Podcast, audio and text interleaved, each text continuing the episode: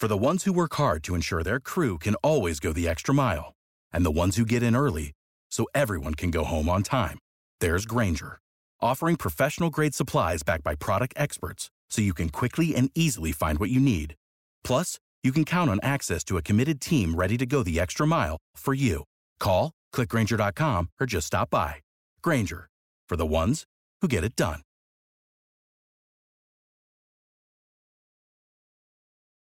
When you need mealtime inspiration, it's worth shopping Kroger, where you'll find over 30,000 mouthwatering choices that excite your inner foodie. And no matter what tasty choice you make, you'll enjoy our everyday low prices, plus extra ways to save, like digital coupons worth over $600 each week. You can also save up to $1 off per gallon at the pump with fuel points. More savings and more inspiring flavors make shopping Kroger worth it every time. Kroger, fresh for everyone. Fuel restrictions apply.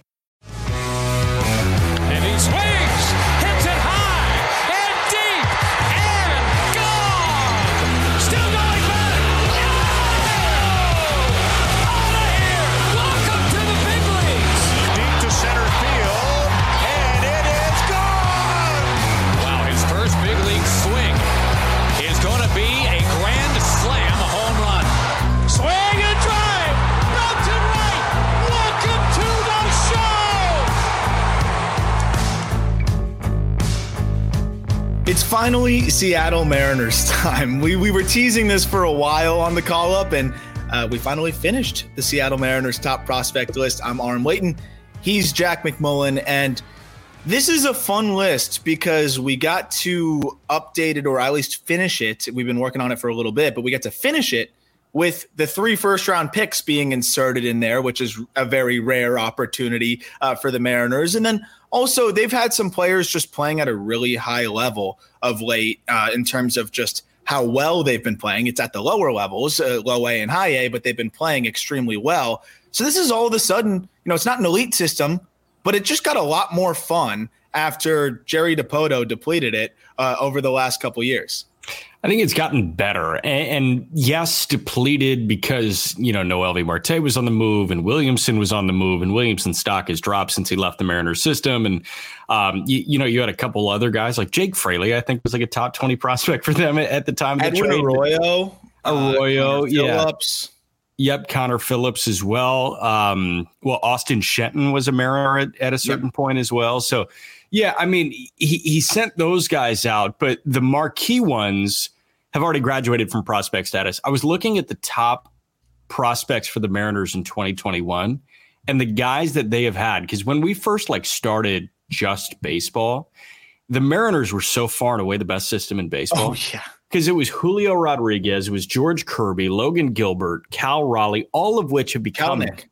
Kelenic, all of which have become very solid big leaguers. One of them broke his foot out of frustration, but the rest are, you know, playing consistently. So, I mean, it, it's it's fascinating to see like how quick the turnaround is for those quote unquote best systems in baseball. Because the White Sox, like the White Sox, still haven't turned it around from having the best system in baseball when it was Moncada and Kopech and Cease and Nick Madrigal. Like, where did that go? The Mariners, their ability to replenish this quickly via the draft, via international free agency, and, and striking gold with some guys that are like diamonds in the rough is a testament to them. I think they've done a really good job with this. Uh, took a while for us to get it out. I guess there was like a draft and a futures game and a bunch of minor league baseball happening too. So please yeah. forgive us. Yeah, there, there there was quite a bit, and and we're kind of simultaneously shoring up the top 100 list uh, to to get that rolling by the end of the month. So I think that's going to come out right after the deadline, so it doesn't get buried. But you know, we're, we're, well along on that.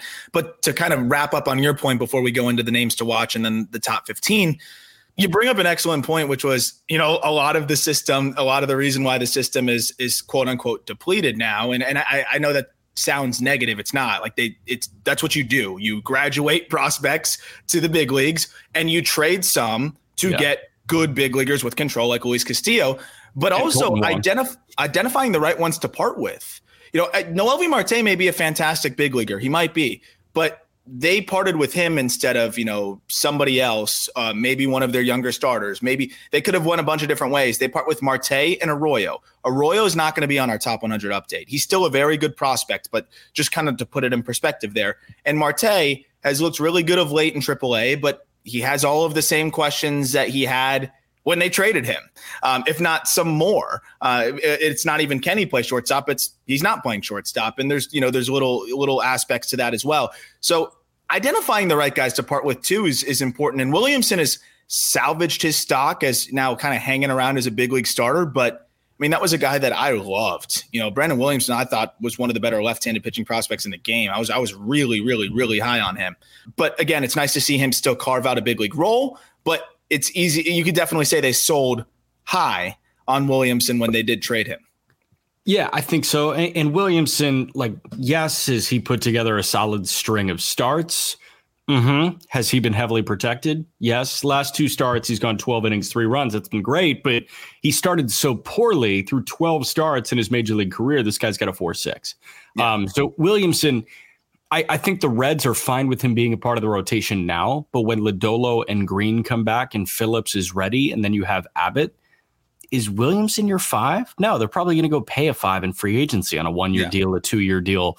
You know, if they can get a three year deal guy, they'll go do it. So I, I think they totally ID'd what they don't need in in a as good a way as possible. Yeah. Noelvi Marte can become a good third baseman.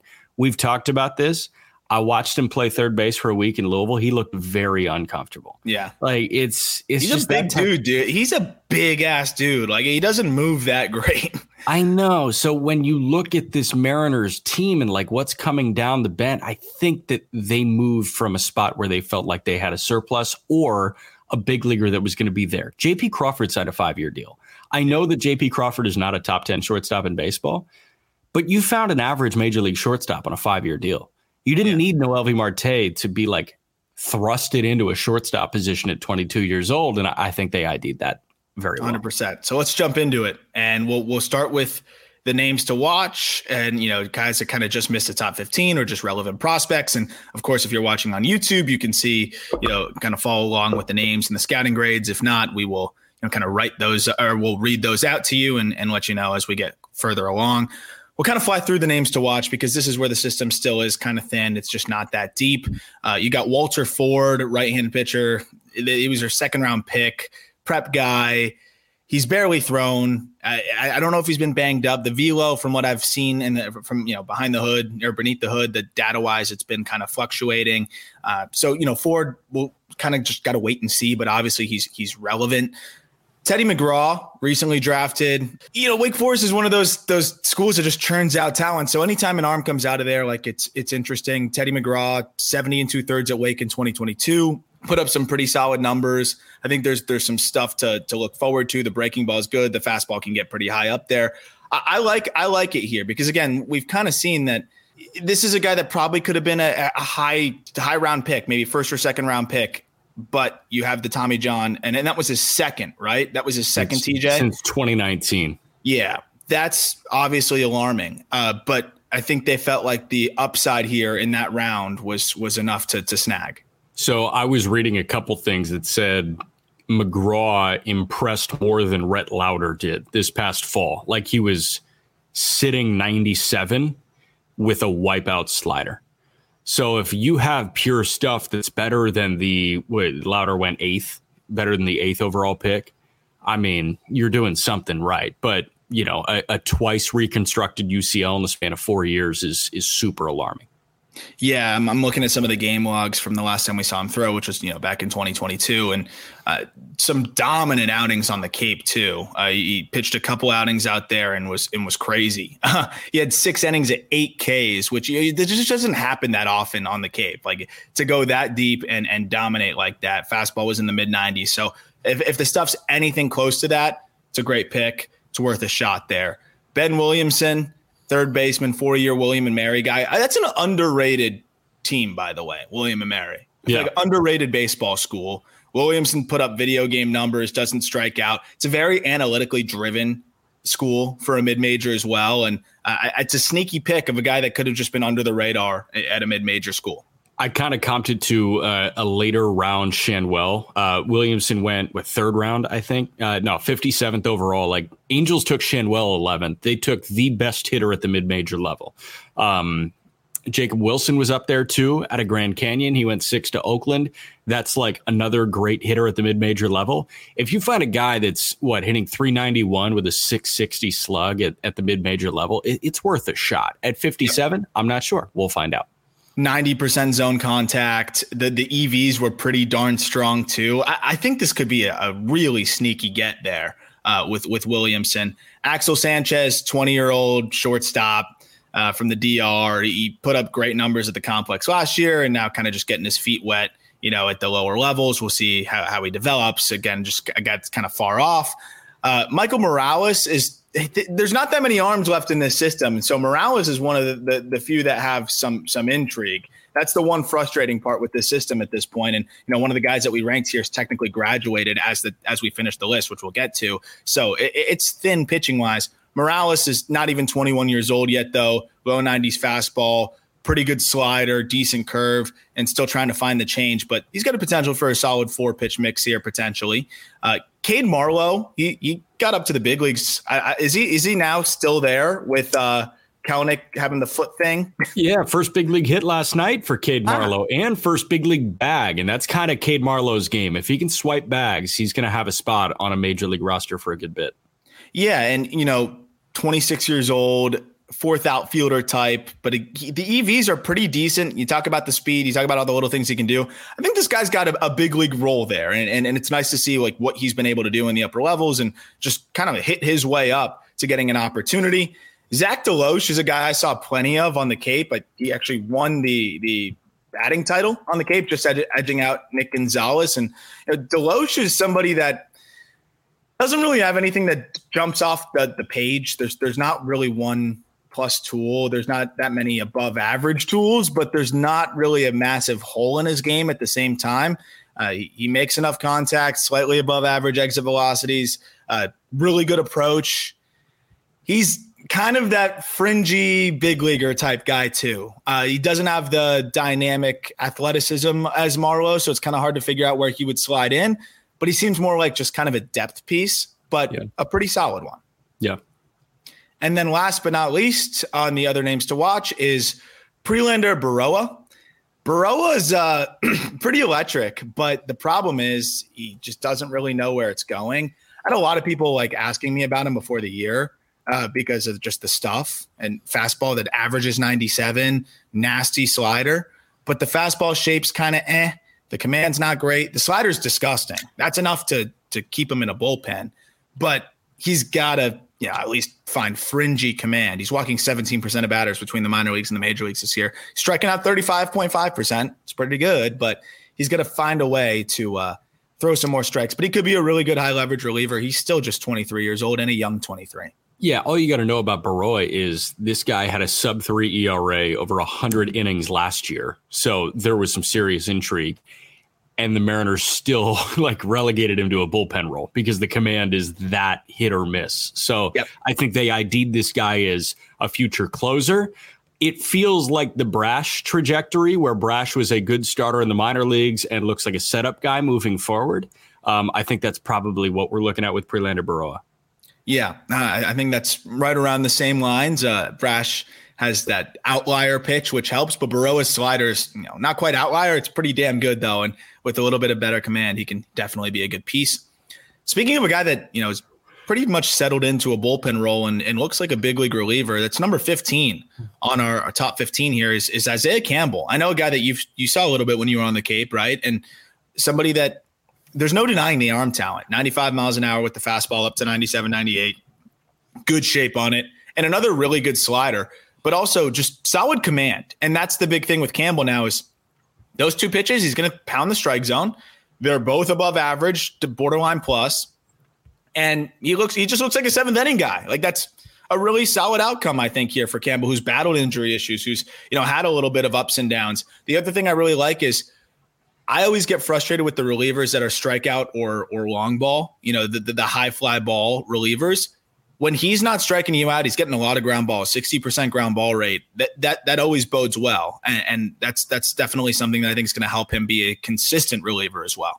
For sure. And he's never really walked guys. I mean, he's been consistently two and a half walks per nine, which which I really appreciate there. So Campbell, I think, can be that two inning reliever when you're down by one, down by two. And, and, that is a top 15 prospect in this system. I didn't see Isaiah Campbell on the Cape, but I loved him as a starter at Arkansas in 19. Okay.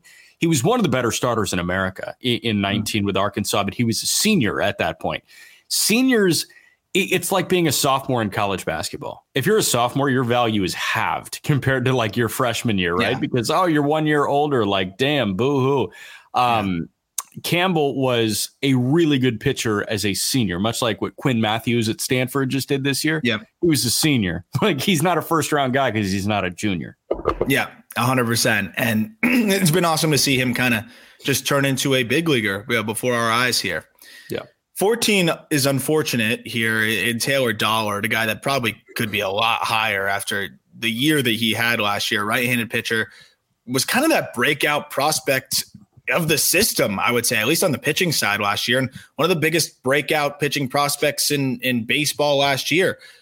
He was dominant. He pitched to a 2.25 ERA and 144 innings at Double A. Unfortunately, out for the season with a labrum surgery, and he only made three appearances, three starts this year. The velo is down, and I think that was probably the tell.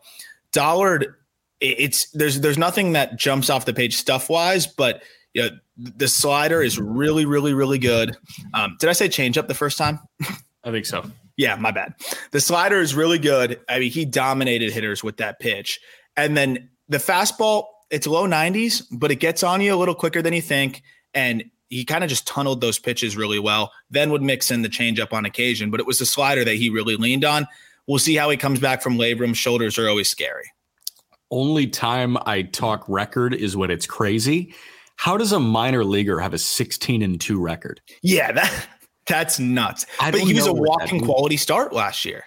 It, it, and like, if you're a quality start, you're going to win games. Obviously, like we've seen that with Framber Valdez. Hell, we saw that with Kyle Wright last year, right? Like Kyle Wright was not better than Max Fried, but he was a 20 game winner because he was a quality start every time. So Taylor Dollard, if you're throwing six innings in May in the minor leagues, you're you have the chance to win 10 games. He went 16 and 2. I don't know how that works. Also, absolute party in the back from Taylor Dollard. Oh yeah. On YouTube.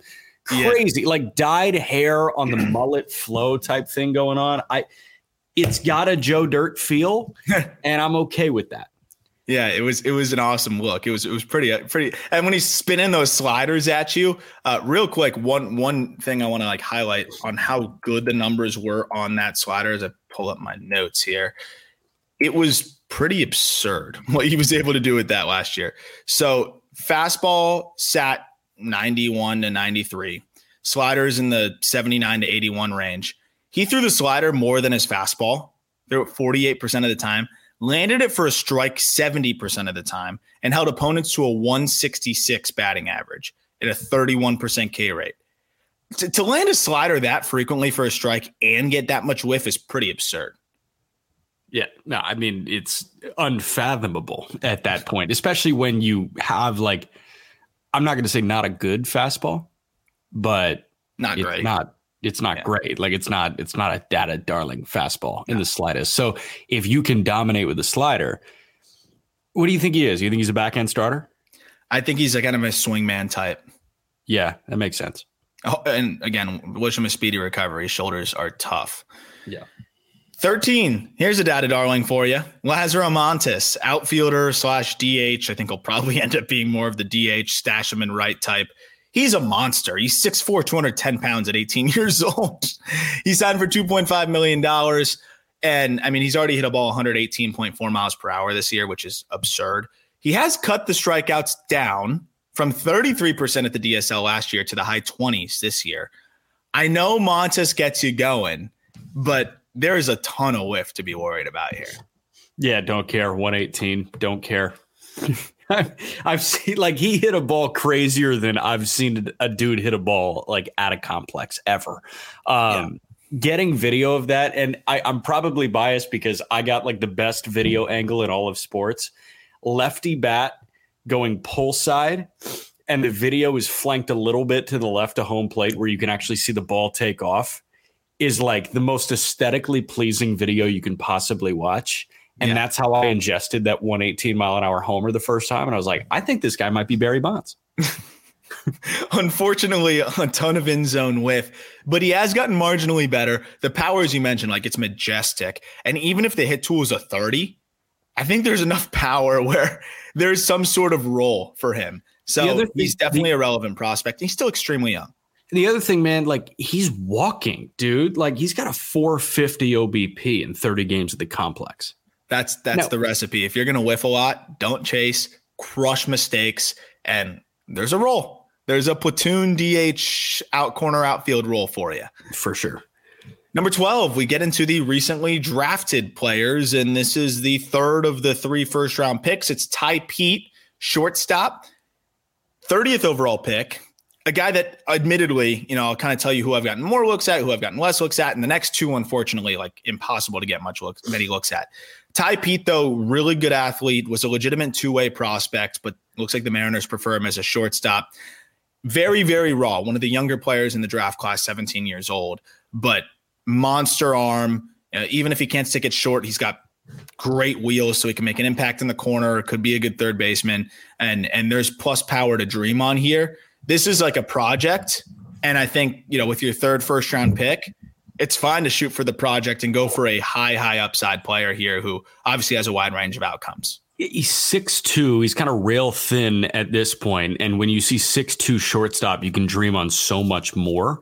Um, this was number three in terms of the three picks in seemingly rapid succession. They went Colt Emerson at 22, who we'll get to. Uh, then you went Farmelo at 29, who we'll get to, and then Peete at 30. Yes, yeah. you. I, I think I mentioned it at the time. Like, I wish they went college with one of them. Yeah but three high schoolers. I, if you can dream on the ceiling, chances are one of them is going to get somewhat close to it of the limited video I could get, you know, it's mostly like perfect game events, stuff like that. There was definitely, you know, a, a fair amount of whiff there. But again, you're getting a 17 year old crazy upside, third of of three first round high school picks, and the other two are definitely higher floor. So this was kind of like the let's swing for the fences. We got three of these kind of move, and, and I don't hate it. Number 11 is a guy that, if, if you tell me you've seen a lot of Theonin Celestin, you're lying to me uh, unless you are legitimately a you know Dominican scout. Uh, unless you are literally sent to the Dominican to watch these players, you have not seen Theonin Celestin.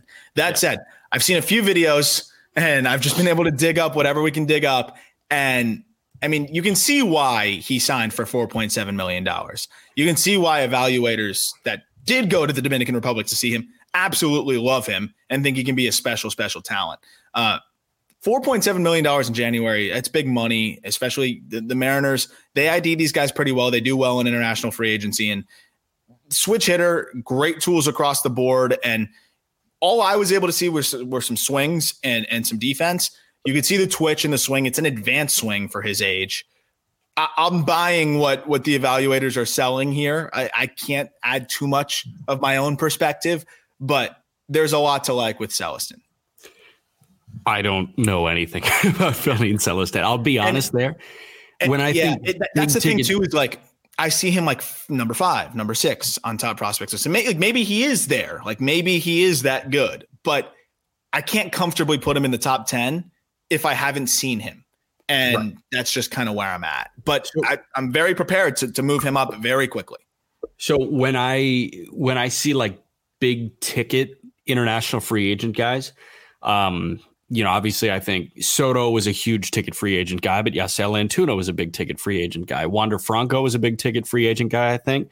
Um, but Robert Puason was was a big ticket free agent guy. So I, it's so hard for me to see that nearly five million dollars is committed to a 16 year old just because you have no idea like what's going to happen. Uh, yeah. Ethan Salas is already off the complex. Celestin, it remains to be seen like what happens here. So I'm not I'm not saying that he's the Puason when you compare it to a Wander Franco, but um, I don't know. It's it's just a it's more of a crapshoot than five million dollars leads on. Yeah, what I do like is you know you look at the Puasons, you like the Armenteros, like those kind of guys. It was toolsy. Let's hope he hits. And I think that approach has been adjusted a bit now to like yeah. the good feel to hit, and the other tools are solid too. Let's hope those other tools develop because he's 17. A la Salas. I think Celestin's cut closer to that cloth, which I like those IFA guys a lot better. Yeah. Into the top 10. And people might be surprised because I think this would be the low spot for Tyler Locklear. But I'll kind of make my my case here, and then I'm I'm interested to see you know what, what you have to say, Jack, on you know as it pertains to Locklear. But Locklear, first baseman, second round pick in in 2022, just put up silly numbers before getting hurt. I mean, just really, really good numbers before taking a pitch off of the hand and, and he broke a bone there. Uh, but I have some concerns with the swing. I'll get into that. Let's start with like the positives. Big time power. I mean, we're talking 106.5 mile per hour, 90th percentile exit velocity, gets into it in games pretty well. Uh, th- this is a dude that has a pretty patient approach as well, uh, which hedges some of the hit tool concerns. He's kept the strikeout rate in check in high A, but I'll nerd out about the swing in a little bit. There's some things with the swing that lead me to believe that he, he may struggle against more advanced pitching, and I just can't project him as a regular until he shores up some of those things.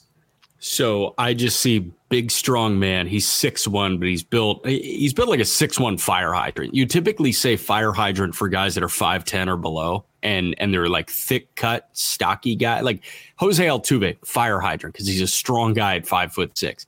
Locklear is built like a tree trunk at six one. Um, yeah. Makes sense that he's made the move from third to first. So if you look at him as a true first baseman, where do you stand on him? Is he a top five prospect in the system? I'm not sure. If you look at him as a like a combo corner infielder, like many people did with Vientos, then uh, then all of a sudden he's top five. But he is a first base DH type, yeah. probably. Yeah. Um, the numbers are undeniable at VCU and in Everett this year. Like it's hard to look at those and say yeah, no, I don't buy it. like I, I buy it with with those statistical numbers, but lead me lead me to where your concerns are with the swing. Yeah, so for those that are watching on YouTube, you can kind of see that the home run swing we've got here. Um, pitch that was actually out off the plate away, but the, and those are pitches he demolishes. There's a lot of movement to his swing, to his pre-swing moves. You can kind of see like there's a loud barrel tip, a barrel wag, and yeah. it's very difficult to time up. There's also not a lot of negative movement. So his hands are out in front of him, kind of right in front of that shoulder, kind of almost by his chest. And there's not much of a negative movement to get those hands back. It kind of stays out in front of him.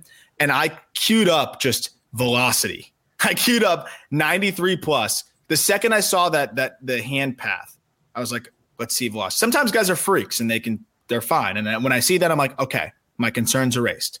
I queue up velocity, and uh, it, it, was a little rough against 93 plus this season before hitting the IL, 690 OPS. Um, and and you could just see how difficult it was for him to time, and also like he does get away with with the the barrel tip and kind of the disruptive moves because he does turn the barrel so quickly, meaning like getting it from upright to level, you know, and and and you know, parallel to home plate.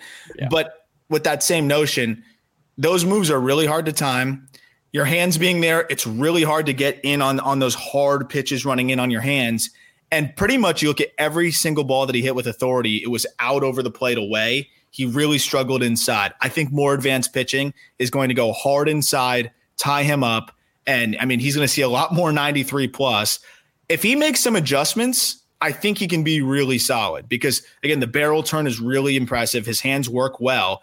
The fact that he's able to produce with these moves, I think says a lot. But again, I think he's going to get picked apart a little bit against upper level competition with these moves as they currently stand. So I don't, when I when I think like hey barrel straight up almost like it is here um I I immediately go to Matt Olson who is like the most pronounced barrel straight up move but Matt Olson has so much of that negative movement yep. where it's, say, it's look at where he is come back and then it's fire. Mm-hmm. So that's how he has gotten so good against fastballs. Matt Olson slugging 600 against fastballs this year. Um, so I don't know, like it doesn't have to be quick cock back and then fire. It can be something slow like Olson. So I, I don't know. I see what you're talking about here, where his hands are just out in front of him the entire time, and, and the fact that the fact that he can hit balls with that much authority from that spot is really impressive and a testament to just his pure physical strength. It's exactly what I said on the wrap up of the of the of the write up. I said the flip side is Locklear matched to a near 1,000 OPS and, in 50 high A games despite swing inefficiencies, and there's no doubt about the ability to tap into power in games. But you know, 46% ground ball rate. That's partly because again he gets crowded, and you know, I, I, the harder the pitches were, the the higher the ground ball rate and it just results in in, in kind of just this tied up swing on anything inside. But again, with the right tweaks, he could be in a in, in a really good spot and, and, could end up going nuclear. But I, am interested to see how how those moves work against better pitching uh, and and see how it goes. But he could be a guy that kind of defies you know what we look for in the swing and ultimately is pretty darn good. Number nine, Emerson Hancock. Uh, this is someone that I know you have been a fan of since his days at Georgia he's a big league arm, no doubt about it. But you know, he's not that top 100 arm we we thought he once would be. Fastball is more 93, 95 instead of the 96, 97, 98 that you know we were kind of sold out of college. And then there's just not really that that out pitch. He's got the above average cutter. He's got a change up that flashes above average, but is incredibly inconsistent. What has stood out to me of late, he's put together some really good starts of late and he's pitching in a tough league in the Texas League, is that the fastball command has been really good. And he's been been able to dot east, west, north, south. And as you'll see in the video, like this is one here that we put up here against the Tulsa Drillers, where it's just top quadrant of the zone, like top outside part. And he was just picking at those the last couple starts. It was pretty impressive what I saw. Fastball is his best pitch, but you know, there, there's just not a lot to dream on here. I feel like high probability big league arm, but also, you know, relatively low ceiling. So, three starts in July so far this year, or three starts in July so far this month. He'll make one more start in July. Um, first start in July, inning and two thirds, nine hits, nine earned runs. Next two starts in July, 13 innings, four hits, no runs, one walk, 14 Ks. So I don't know. Maybe he kicked it into high. Maybe he got like a fire lit under his ass after an inning and two thirds and nine earned. I liked Hancock because I don't know. It, it, almost looked like he could pitch in the big leagues. It did day at Georgia. Um, yep. But I he, he battled injuries too. Sorry to cut you off, but like that's something that like I think has kind of diminished the stuff a little bit. Yeah, and and I think with with Hancock, what you saw is like multiple pitches. He was confident in zone with it. It's much easier to be confident in college. I know it's the SEC. I know that's the gold standard of college baseball, but it's so much easier to be confident in the SEC than it is in high A and double A in professional baseball. Like just yeah. fact there. Like Skenes, I don't think Skenes is ever going to nibble, but Skenes was more dominant at LSU than he will be in the pros. It, yeah, that's that's a blank. fair thing to say, I think. Yeah. I mean, dude, like Strasburg was more dominant at San Diego State. So Hancock, you see these dominant pitchers, it's because they're working with supreme confidence. What does Hancock look like when he doesn't have supreme confidence? I'm just a little worried about him nibbling as he like climbs levels. I, I do want to see this guy like throw this year in double, maybe get up to triple at the end, start the year in triple, gain confidence there, and then you get him to the big leagues. But you know, those aren't like the top five prospects in an organization. The yeah. top five prospects in an organization you can throw at any level and they're going to figure that shit out. Yep. I think Hancock just needs a little bit more time than some others. It, my, my issue with him though is just like kind of like he has to be pretty locked in to be good. And if, if, he's not locked in, you'll see that that first start of the month, as you mentioned, he's got to be pretty pretty. I wouldn't say perfect, but he's got to spot real well with the fastball. There's not that plus out pitch. The cutter is above average, slightly above average. The changeup has moments, but he's landed it for a strike 47% of the time this year. So unless he really finds that changeup, it's hard to see anything more than kind of a number four ceiling.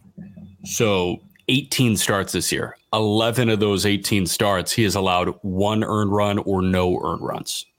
But he also has outings, speaking to your point, of nine earned runs, six earned runs, seven earned runs, and nine earned runs. Yep. Massive blowups, but more often than not, he's going to give you a one run outing or a shutout outing in double A, which, you know, in the big leagues, you say that's, you know, maybe a quality start. Um, that screams like a four to me, like a good four. Yeah, I think so. Which is solid. That's fine. Um, mm-hmm. I think he could be a trade chip too if the if the Mariners decide they want to go out and make a move. Michael Arroyo was a fun dive for me. Number eight, second baseman, uh, international free agent. Definitely a guy with a somewhat cap ceiling, given that he's 5'8, 175 pounds and limited to second base. But this dude can swing it way more juice than you'd expect from a guy that's five seven, five eight, and 18 years old, but very advanced of a hitter. And has put up great numbers in, in low A this year. Good contact rate, 90th percentile exit velocity of 104, 105 miles an hour, which is really impressive because usually guys that have 90th percentiles in that range, they're popping some, you know, 109s, 110s. He doesn't. He is his max exit velocity is 107.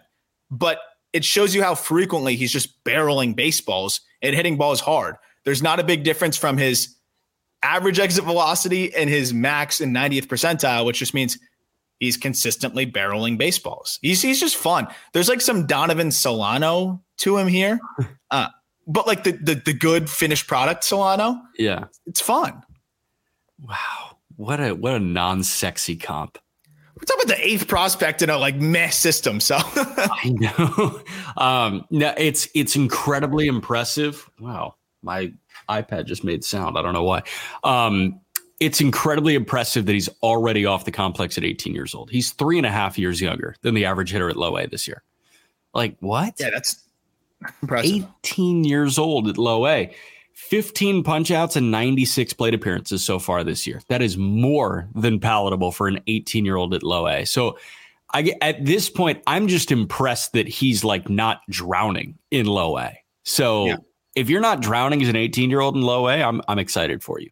Yeah, and I will say, like, I'm I'm curious to see how much juice there is there. Like, again, it's never going to be plus, but I think there's chance for average power, which would be more than Donovan Solano. So uh, I think he could be better than than him, obviously. But I think that that's kind of like the the median outcome here, which is you know a, a big league a big league role player. For He's sure. a 1.4 million dollar international free agent, so he got a, a good chunk of change here, but I think that the, there's some offensive upside to dream on. He could be a bat first second baseman that's you know capable of hitting 15 plus homers and gets on base at a good clip, and all of a sudden that's a sneaky above average regular. So uh, there, there's upside here enough to to be an above average regular, and you know it's hard to argue against what he's done already at his age, as you mentioned, as a younger player at that level.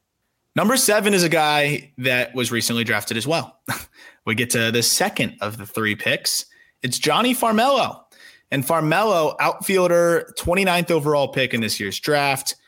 This was a fun dive because he's an interesting profile. Flies. I mean, it's all about the speed. That's the, the, the biggest selling point with Farmelo is the speed. But the field of hit was impressive. He's stronger than most of his peers. Like most 18 year old draftees are not 6'2, 200 plus pounds.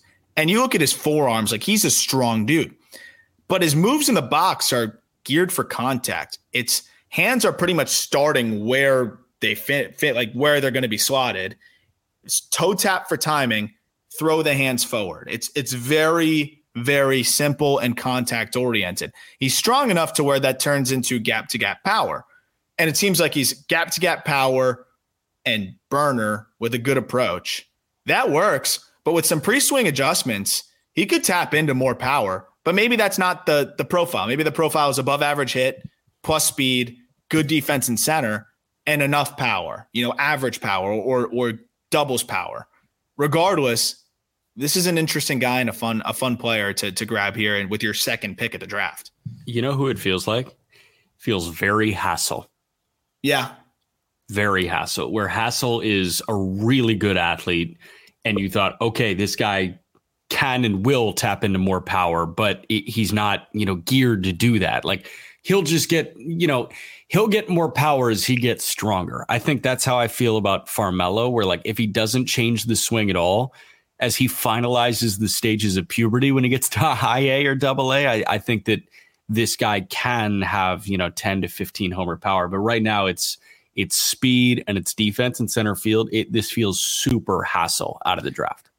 Which is interesting too, because you know he's definitely stronger than Hassell. So I'm really interested to see like the the EVs like presently stronger, but they both have the similar frame, and we're like waiting for Hassell to add it, waiting for Hassell to add it, and you know we're, we're still kind of waiting. We're waiting on a lot of things from Robert Hassell, unfortunately, right now. But he's faster than him too. Like he's a really explosive athlete. So it's going to be fun to see how Farmelo develops. I think this was relatively high for a recently drafted guy, and the reason why we have him here is it's already looking like he's a high probability big leaguer relative to most high school guys you're going to draft, right? Like you look at the swing, it looks geared for a lot of contact and it should translate pretty quickly. He posts elite home to first time. So this is a guy that like even if it doesn't all come together offensively, he can chop balls into the ground and, and beat him out to first. Like there's a high floor here. There's a really good chance at a fourth outfielder in kind of a low end scenario. And I think there's there's a lot to dream on as an everyday center fielder who can hit for average, get on base at a good clip. I was really impressed with the takes and the approach from what I was able to see. And again, if he grows into average power, then you really have an exciting player here. Even if the power is fringy, there's an above average regular role. So without that much pressure on the on the power, I, I like what I like the profile here. I like the different outcomes. I think, think there's a lot of different ways where Farmelo can be a big leaguer. Is it fair to assume he's not going to K much at all? I think it's very fair to assume that. And of course, now that we say that, he's like going to have no barrel malleability. No, it's Austin Hendricks. He's going to yeah, swing over every breaking ball. But no, I really don't think he's going to punch out much. And that's the thing. It's like with that kind of speed, I'm fine with that. We can wait on the power in the big leagues. That's fine. That's what Christian Yelich did. For like, sure. I'm fine with that. For sure. Yeah. Get to number six. This is a guy I wanted to put out higher so bad, Jack. I, I I fought myself. I, I wanted to have him so much higher, and I just can't. Jonatan Clase outfielder, he's a double A, signed for $35,000 back in 2018. He's a switch hitter. Talk about a burner. This dude flies. You and I watched him together at the Futures game. I've watched as much video on this guy as anybody in the system because I want to put him higher, but it's so damn hard because I don't have a lot of confidence in the approach and the hit tool. We got a 35 on the hit tool presently. I'm hoping for a 40 to 45 but the raw power is above average. He gets into it in games because we'll get into the launch angle in a second. It's it's actually comical. And you saw it with me. His jumps in center field, even in, the, in, in limited action in the futures game, that speed translates out there. I, I, think people that have any questions about him in center field are, are, are off base there. He's fun as fuck. like he's so much fun. Now, does fun translate to really good? Most of the time it does. Like Tatis was fun as hell. Acuna was fun as hell. I'm thinking Corbin Carroll was fun as hell. I don't want to like put Class A in that, but Clase is he's got what tw- he's going to hit 20 homers this year between high A and double. He's going to swipe 70 bags this year between high A and double. He just sells out for so much lift. Dude, I, I told you this was a specific write up that I, you know, there's certain ones I, I don't I try not to bug you too much because you know we we're talking about these prospects all the time and you're you're usually the one that edits a lot of the write ups and things like that. But this was one where I was like, dude, I, I think I went off on this one. I'm gonna need you to read this because like I I, I want to get your thoughts. And I dove into to launch angles. Uh, and I'm not a huge, huge, huge launch angle guy because I think you know you can look at the swing and I feel like I can kind of just gather what I need to gather with the, the launch angle is the results. I can kind of gather what I need to gather before that. But I, I, was like, this might be the the most steep launch angle, you know, that that there is in the in, in the minor leagues. I was only able to compare it to big leaguers because I can't do like a leaderboard of the minor leagues. There's nobody with a 23 degree launch angle. There's just not.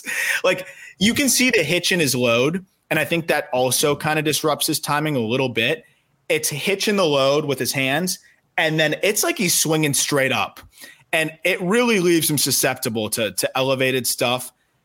I've never really seen a 23 degree launch. I can't think of one that I've seen like that.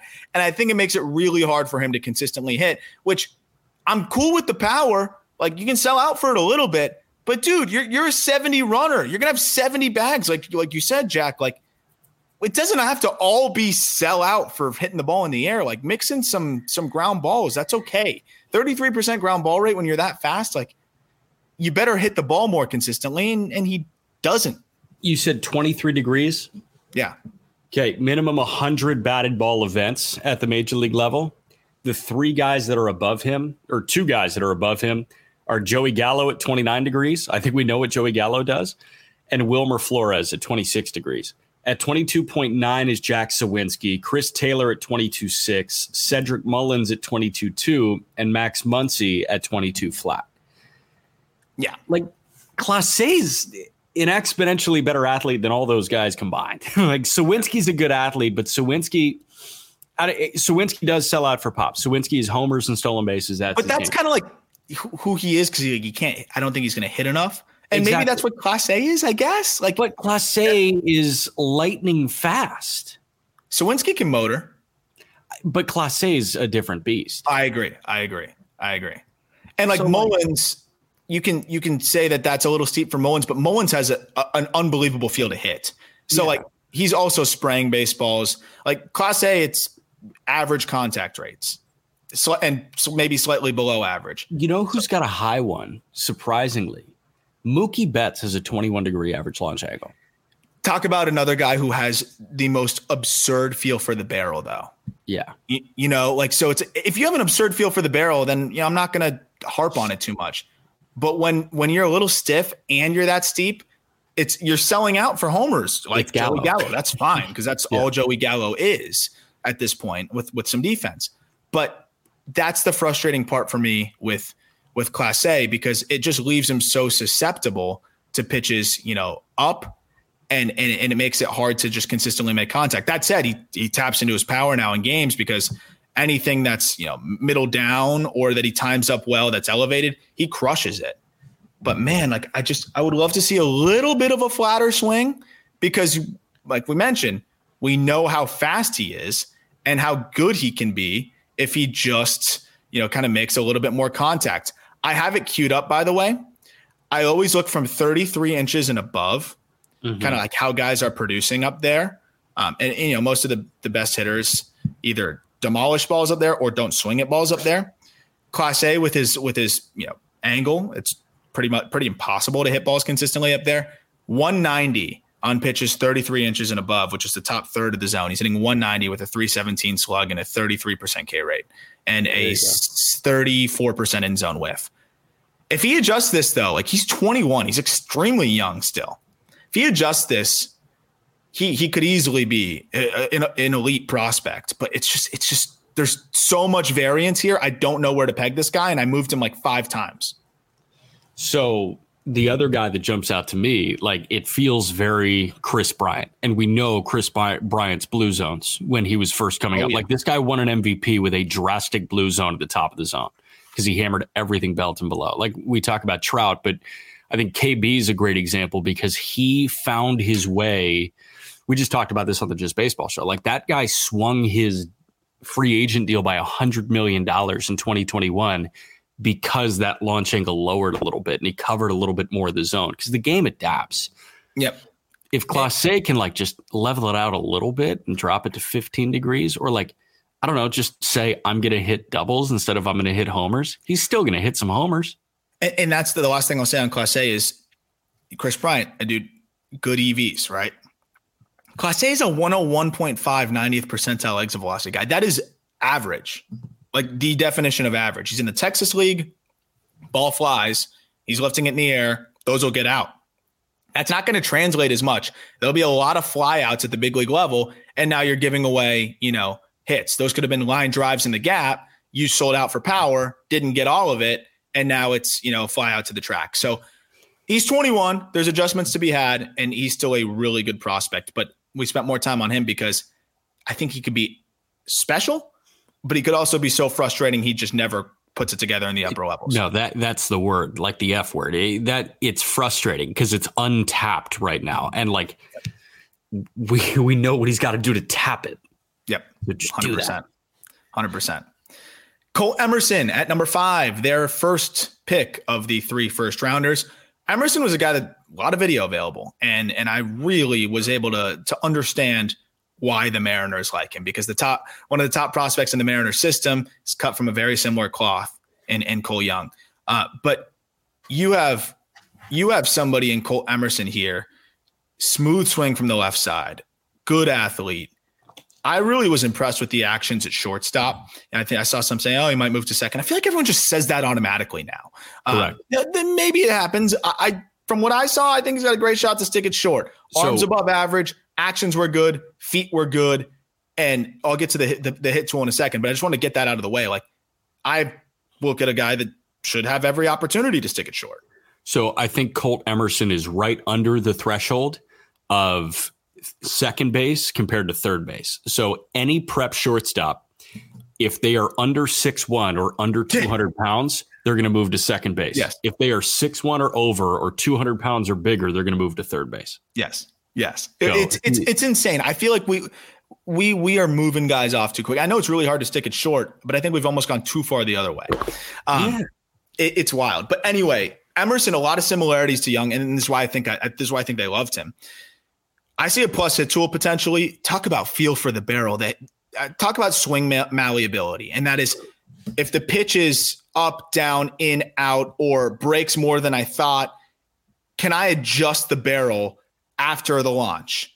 And he can really adjust. I watch him spray balls the other way. I watch him turn on stuff middle in.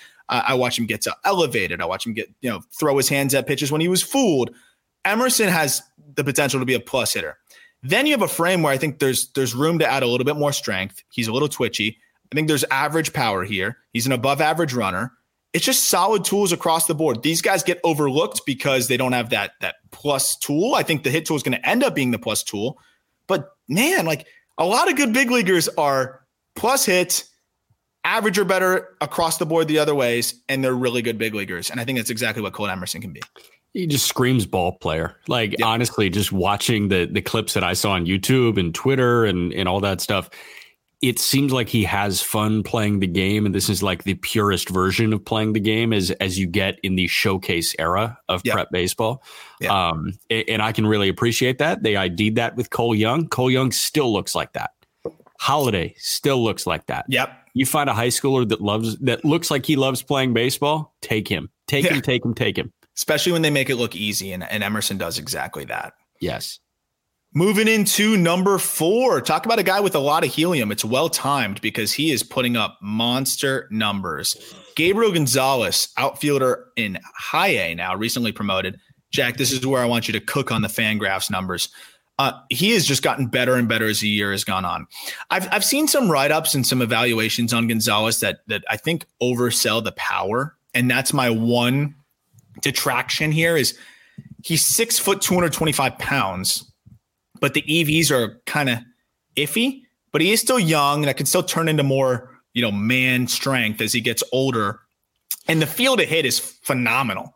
I mean, the contact rates are great, even though the chase is a little high. The zone contact rate has gotten better and better and better as the years gone on. Talk about a guy that has a feel for the barrel. The, the Mariners identify these dudes. So if it sounds like I'm repeating myself, it's it's because there's a theme through through the system here. They identify guys who have a feel for the barrel and can adjust to different locations. Those watching on YouTube can see like he's getting to a pitch down and, and in, breaking late and and putting a good swing on it.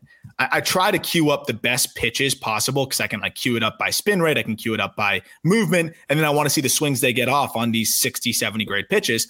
And Gonzalez just continues to get good swings off on those pitches. He gets up to high A and he's been going nuts, Jack. So average ISO is probably what, like 115, 120? Believe so. That's the yeah, one I, stat I just like always forget what the baseline is. I, th- I, think the big league average isolated power is somewhere around like 130, 135. And I think at the minor league level, it drops to like 120. So let, let's just chalk it up as 120 as average. I'm going to run you through WRC plus K rate and isolated power by stop. 2021 in the Dominican Summer League, 141 WRC plus, 16% K rate, isolated power at 234, which is elite.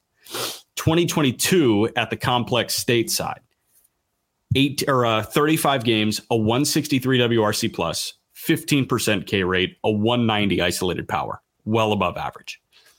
Low A in 2022, once he got off the complex, 116 WRC plus, 14% K rate, 103 isolated power. K rate still elite. WRC plus still well above average.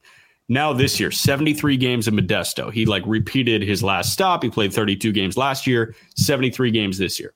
146 WRC plus, 14% K rate, 182 isolated power. And then nine games so far in high A Everett, a 168 WRC plus through 44 plate appearances, a 16% K rate, and a 410 isolated power. Already has five pumps in his first nine games. This guy is hit at every single level. His bad stop is a 116 regardless of level. His previous worst was in the Dominican Summer League where he put up a 141 WRC plus. Yeah, he he just hits. The the one question I have is, you know, how much power's in there long term? Seems like a lot. it, it, seems like it, but the EVs, you know, it's like 102 mile per hour, 90th percentile. The max is like 108, 109. But he's but, but he's 19. I do think that it's going to convert into more power he doesn't miss breaking balls, which is nuts. Like absolutely nuts. He hits breaking balls extraordinarily well. Uh, he uses the whole field really well. His contact rates have gotten better as the years gone on. The last 30 games, which combines high A and, and low A before the promotion, 352, 408, 648, 89% zone contact while launching 10 homers. This guy's looking real good. Yes, I think so. Real good. And if he taps into a little bit more power, then he's a top 75, top 50 prospect. Number three, a guy that's recently promoted. And, you know, I I got made fun of because I was hyping up Bryan Woo. I know he's technically graduated now.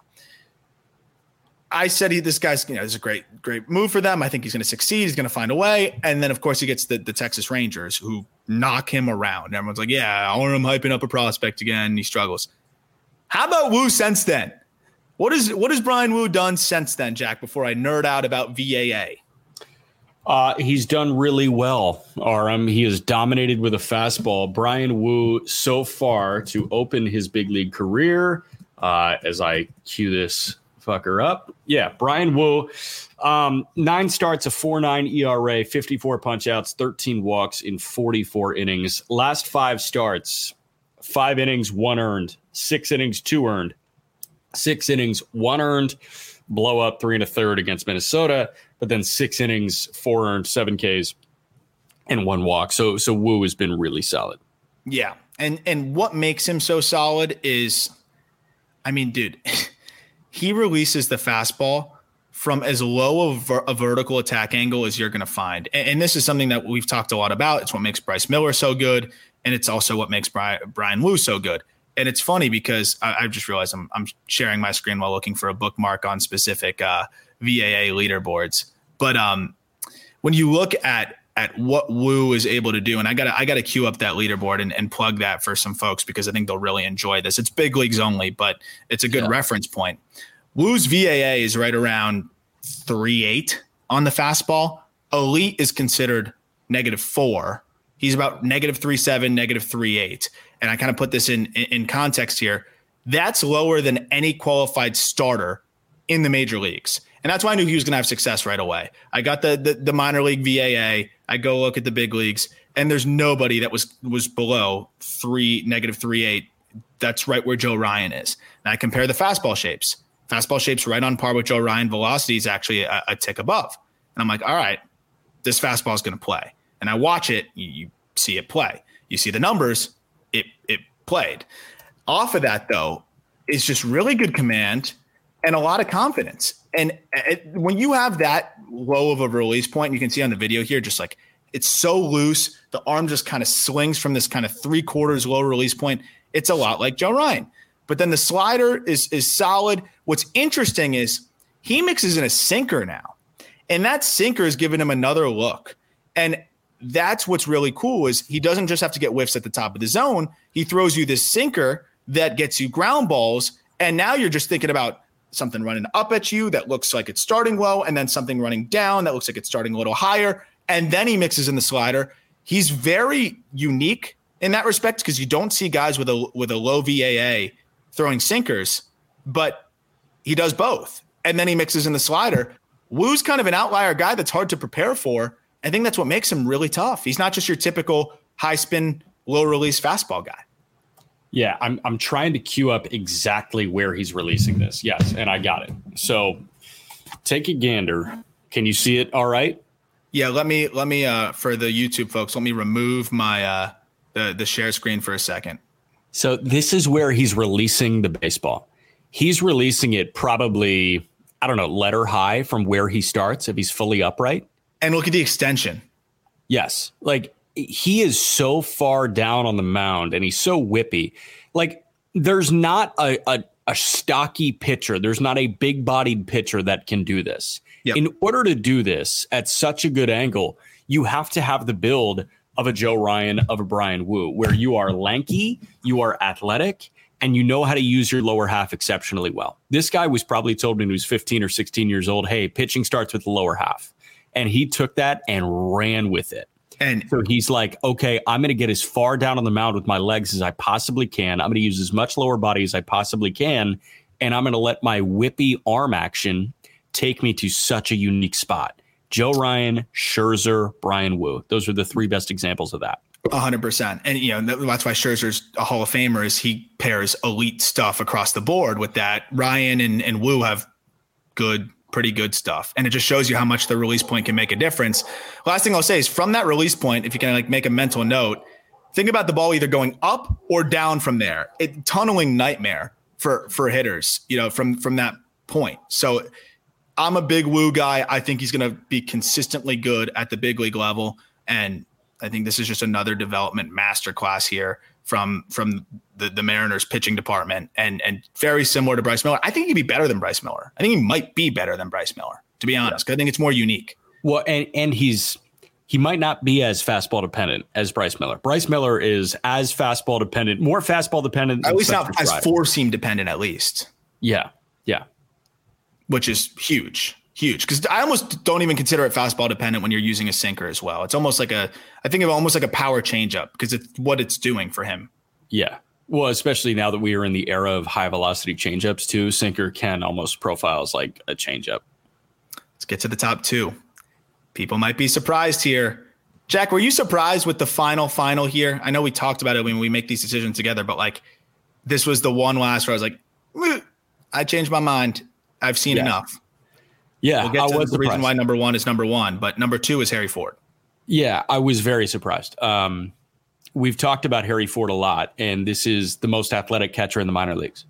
He immediately comes up and like is Varsho, right? It's it's catcher with the ability to play center field and probably play it at a very high level. But Ford, like you see the athleticism behind the dish, and with how available looks have been on Harry Ford, I think it's almost like industry consensus that he's the best because we've seen him in the futures game and we've seen him in the World Baseball Classic. And like it feels like a lot of baseball fans, non Mariners fans, know Harry Ford's name when they don't know number one's name.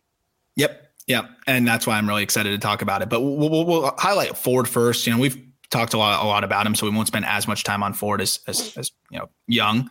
But the, the, there's a few things here that I'm looking at. And of course, you're getting the athletic catcher that can play center field and, and all of that good stuff, but we haven't seen him play center field yet. He's a good, pretty good catcher. He's made improvements there, but I don't know how much upside. Like the thing with Dalton Varsho is before this year, 20 plus homers, mashing baseballs.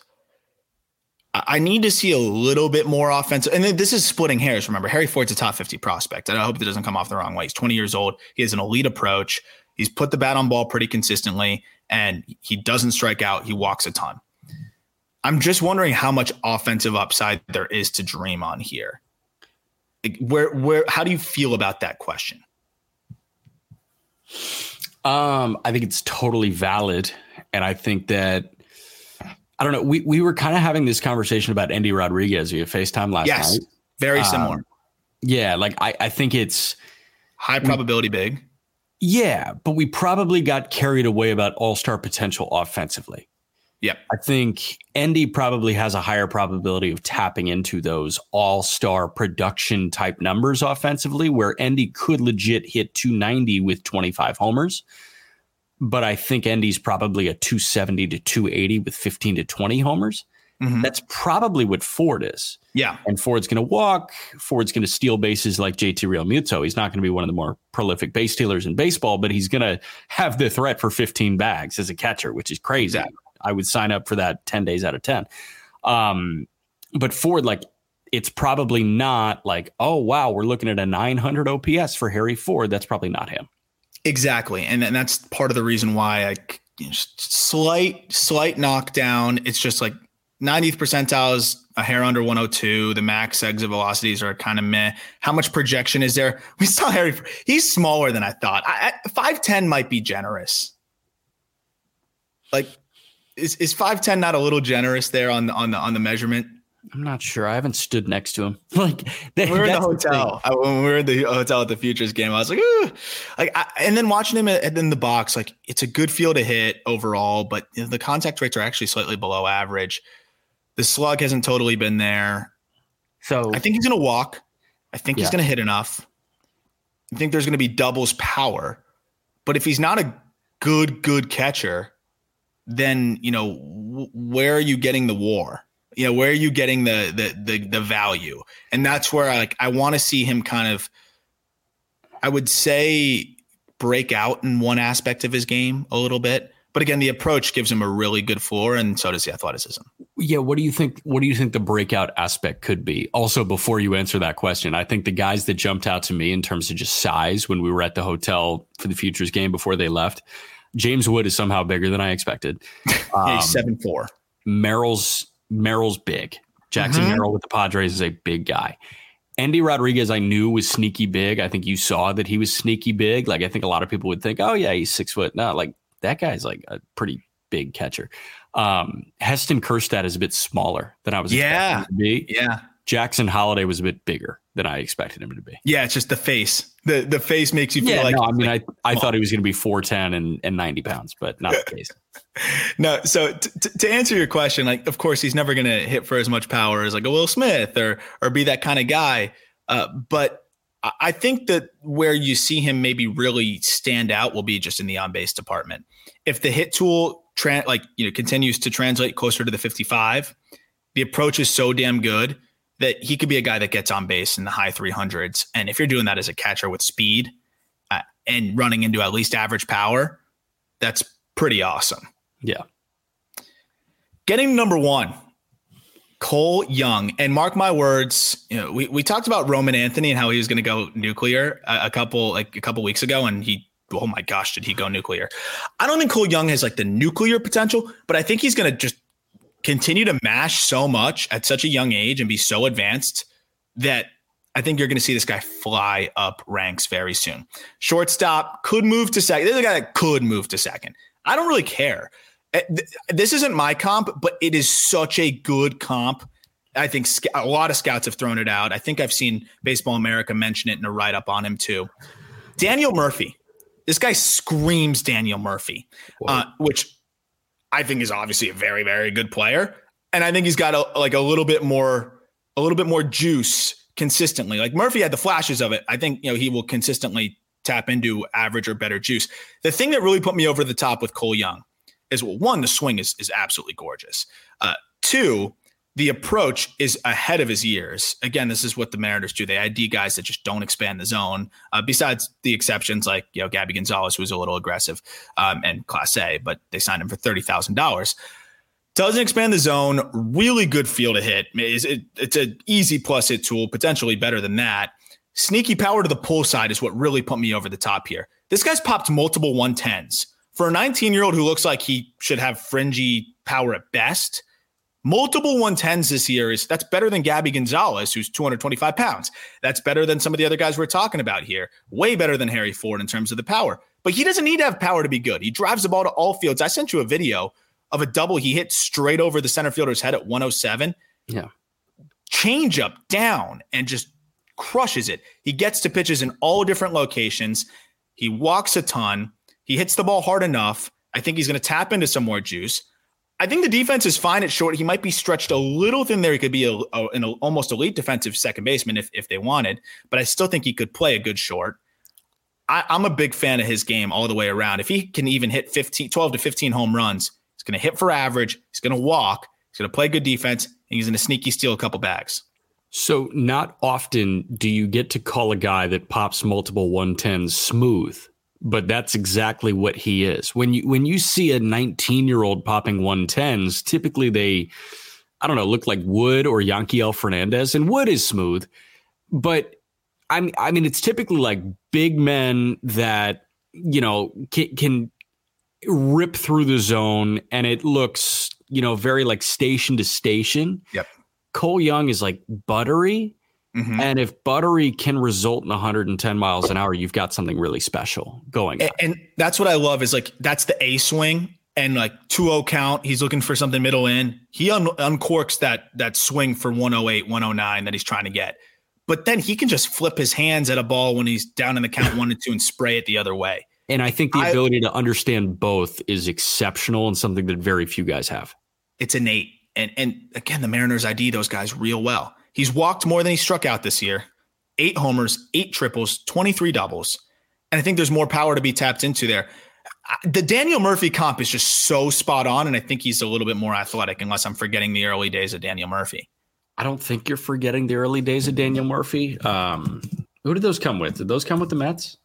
So Murphy, and Murphy also had a yeah, Murphy had 25 home runs when he I think by the time he's 30, like there's there's enough juice there to be like that. He was a late bloomer, of course. So we're talking about more of like the back end of the the Dan, the Mets era of Daniel Murphy. Murphy swiped 23 bags in 2013. That's crazy. I'm looking at that too. I think this comp is excellent. I think Young's going to do it way longer, obviously, because he's going to get to the big leagues before he's 23. He's probably going to be good in the big leagues before he's 26. Way to toot I- your own horn, bub. I'm I'm excited. I think this comp is perfect. Wow. Humble too. And it wasn't mine. I can't take credit. Who's whose was it? I told you I, I've, I've I've seen it multiple times. Damn. Okay. I can't take credit for it. So you can't take credit for this one. You can't take credit for the uh, for the Chase Davis CarGo one either. That that one that one I think should be like a basic test of fear. Like that should be like a vision test instead of like the you know the, the rows that are getting smaller and smaller. You put Yeah. CarGo and Chase Davis together, and if you think those two swings look different at all, you fail the test. You can't drive legally. Well, Miguel Vargas and Alex Rodriguez too. Oh God. but no, this is this is a really fun player. I think will be a top 35 prospect in our update. And get ready. Like the Cole Young train, the hype train, just watch. It's going to start rolling quite soon. That'll do it. Again, if you want to follow along, read along, link is in the podcast description. So subscribe on YouTube. Some exciting prospect interviews coming up. Very excited about that. Jack is going to be talking to some folks around the field, and you know, we'll be airing that on the YouTube and on you know the the audio side of things too. Very excited about that as well. And the top 100 will be out the day after the trade deadline. Speaking of the trade deadline, go check out justbaseball.com. We are churning out outlooks on every single team and what they may do at this deadline, plus a lot more. That'll do it for this episode. As always, thank you for listening. We're going to be talking draft grades with you tomorrow to finally wrap up all of that draft coverage.